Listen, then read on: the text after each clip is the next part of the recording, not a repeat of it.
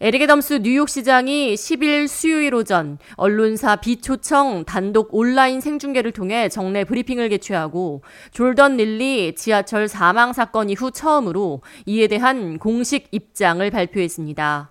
애덤스 시장은 우리 중 한 명이 사망했다며 흑인 남성, 자신과 같은 흑인 남성이 사망했다며 자신의 아들 조던과 이름이 같았던 조던 닐리가 사망했다고 말했습니다. 이어 확실한 한 가지는 졸던 릴리가 죽어야 할 이유는 없었다고 밝혔습니다. My fellow New Yorkers, this has been a week of strong emotions in our city. One of our own is dead. A black man, black like me. A man named Jordan, the name I gave my son. The circumstances surrounding his death are still being investigated. One thing we can say for sure Jordan Neely did not deserve to die.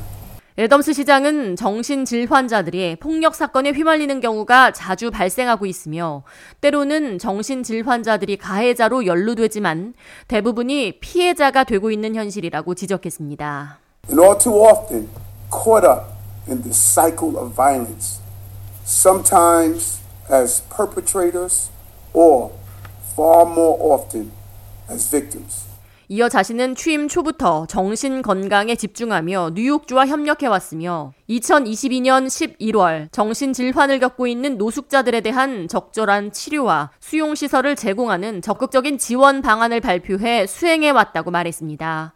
이어 치료를 거부하는 사람들도 전문가들의 도움을 받을 수 있도록 진단하고 치료로 연계해주는 적극적이고 강력한 프로그램을 시행해왔다고 말했습니다. I thought about this subject on the first day I walked into City Hall. Brought it up in my very first conversation with the governor in November 2022, I announced that our city personnel and contractors must have a better understanding of the legal options and responsibilities when they engage with those who are unsheltered and experience a psychiatric crisis.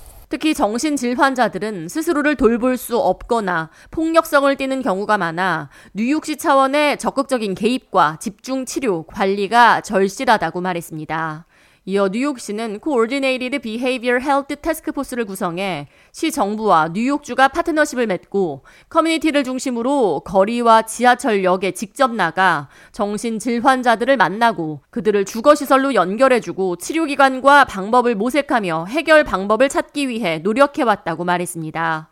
이어 이번에 숨진 졸던 역시 도시와 지역사회 정신질환자 지원 인력들과 이미 수차례 만남을 통해 안전한 생활 서비스를 지원받았지만 시스템이 그를 보호하기에 충분하지 않았으며 시스템을 더욱 강화할 방법을 모색할 것이라고 말했습니다.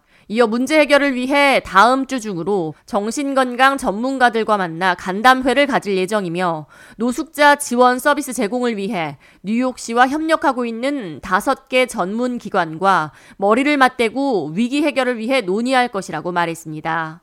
또한 이러한 뉴욕시의 노력과 지원이 법적으로 보호받고 지지받을 수 있도록 뉴욕주와도 협력해 정신위생법을 강력히 개정하고 반영하길 원한다고 말했습니다.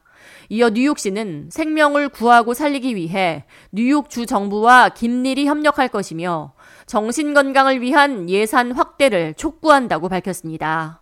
애덤스 시장은 릴리는 정신질환을 앓고 있었지만 정신질환이 사망의 원인이 아니라며 그를 보호하고 치료할 시스템의 부재가 원인이라고 지적했습니다. 이어 제2의 릴리가 발생하지 않도록 주택과 의료, 사회 서비스 분야에서 수십 년간 정체돼 온 투자를 확대하고 서로를 보호하고 보살피는 시민 의식으로 책임을 다해야 할 때라고 강조했습니다.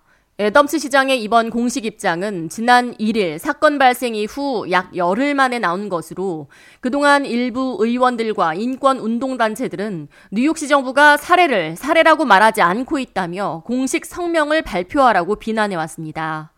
닐리의 장례식은 다음 주 금요일인 19일 할렘에 위치한 마운트 니보 침례교회에서 치러질 예정입니다. K-Radio 이하예입니다.